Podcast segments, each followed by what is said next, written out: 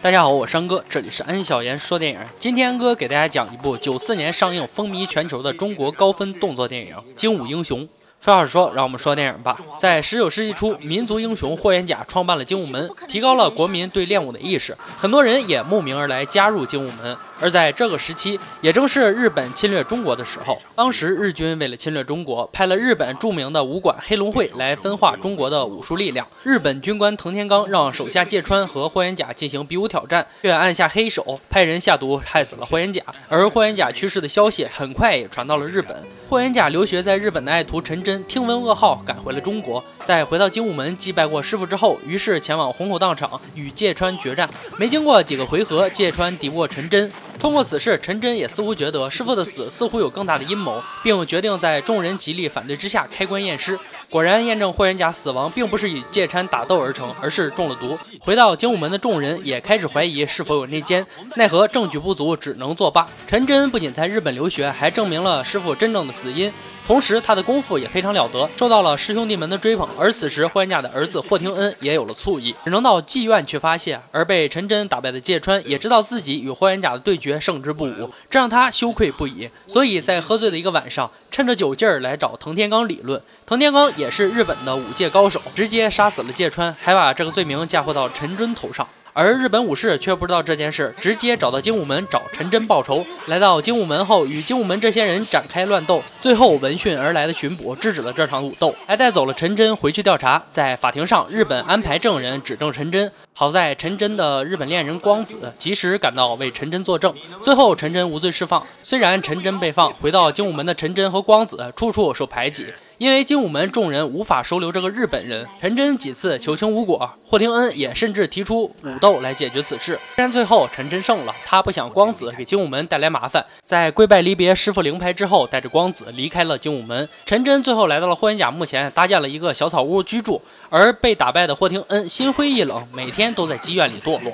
藤田刚也发现了精武门的内部问题，派了两名武士替日本第一高手穿越文夫来精武门下战书。接到了战书的精武门十分着急，妓院的小红不忍心看到霍廷恩继续堕落下去，来到了精武门找到龙叔，希望能带回廷恩。农叔也急忙赶到妓院，告诉霍廷恩日本人下战书一事。堕落的廷恩燃起斗志，决定一战。而日本的穿越文夫不想做藤田刚的走狗，拒绝了他。后来穿越文夫找到陈真进行切磋，一个中国，一个日本，都是武术高手。两人之间较量，变换了许多拳法，打斗也十分精彩。可两人的打斗不分伯仲，便适可而止，终止了对决。穿越文夫告诉陈真，武术的最高境界不是比出胜负，而是能将人的体能推到最高极限。切磋过后的穿越文夫便离开了中国，返回日本。无奈战书已下，懊恼的藤田刚只能自己出马对战精武门。此时准备对战藤田刚的霍廷恩找到了陈真，还交给了陈真不传外星人的霍家迷踪拳，告诉陈真如果自己出了意外，就将迷踪拳传给更多人，将精武门发扬光大。次日，霍廷恩准备出发，陈真一同随往。决战一触即发，两人到了虹口到场，藤田刚告诉霍廷恩是自己指使精武门的人暗中给霍元甲下毒。然后还开枪打死了那个叛徒，这也扰乱了霍廷恩的心智。气急败坏的霍廷恩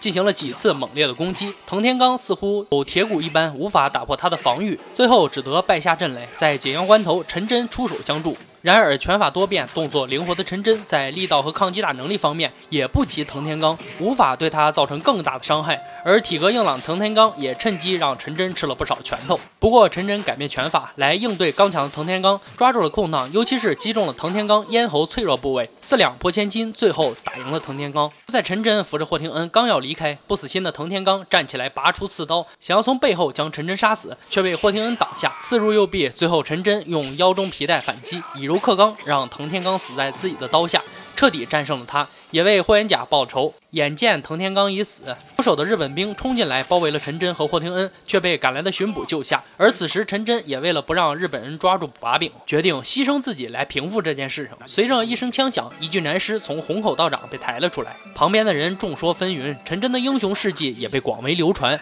陈真并没有死，给霍元甲下毒的两个人成了替死鬼。故事到此就结束了。这部电影是一九九四年上映，我想很多人都应该看过。这部电影改编自李小龙的《精武门》，安哥我认为里面的经典五大场面绝对是教科书般式的。我也认为中国最好的两部电影，一个是周星驰的《功夫》，另一个就是这部了。当时的李连杰也很年轻，拍出的各种武打动作也确实让人神往。即使这部电影时隔二十四年，也称得上是此类电影的扛鼎之作。影片中，李连杰对战钱小豪，对战苍天宝刀，对战周比利，这三场对决看完之后简直大呼过瘾。如果大家想看这部电影的话，可以关注安小言说电影微信公众号，回复“精武英雄”即可观看完整版，还有更多安哥的解说视频等待大家来观看哦。今天就说到这儿吧，我们下期再见。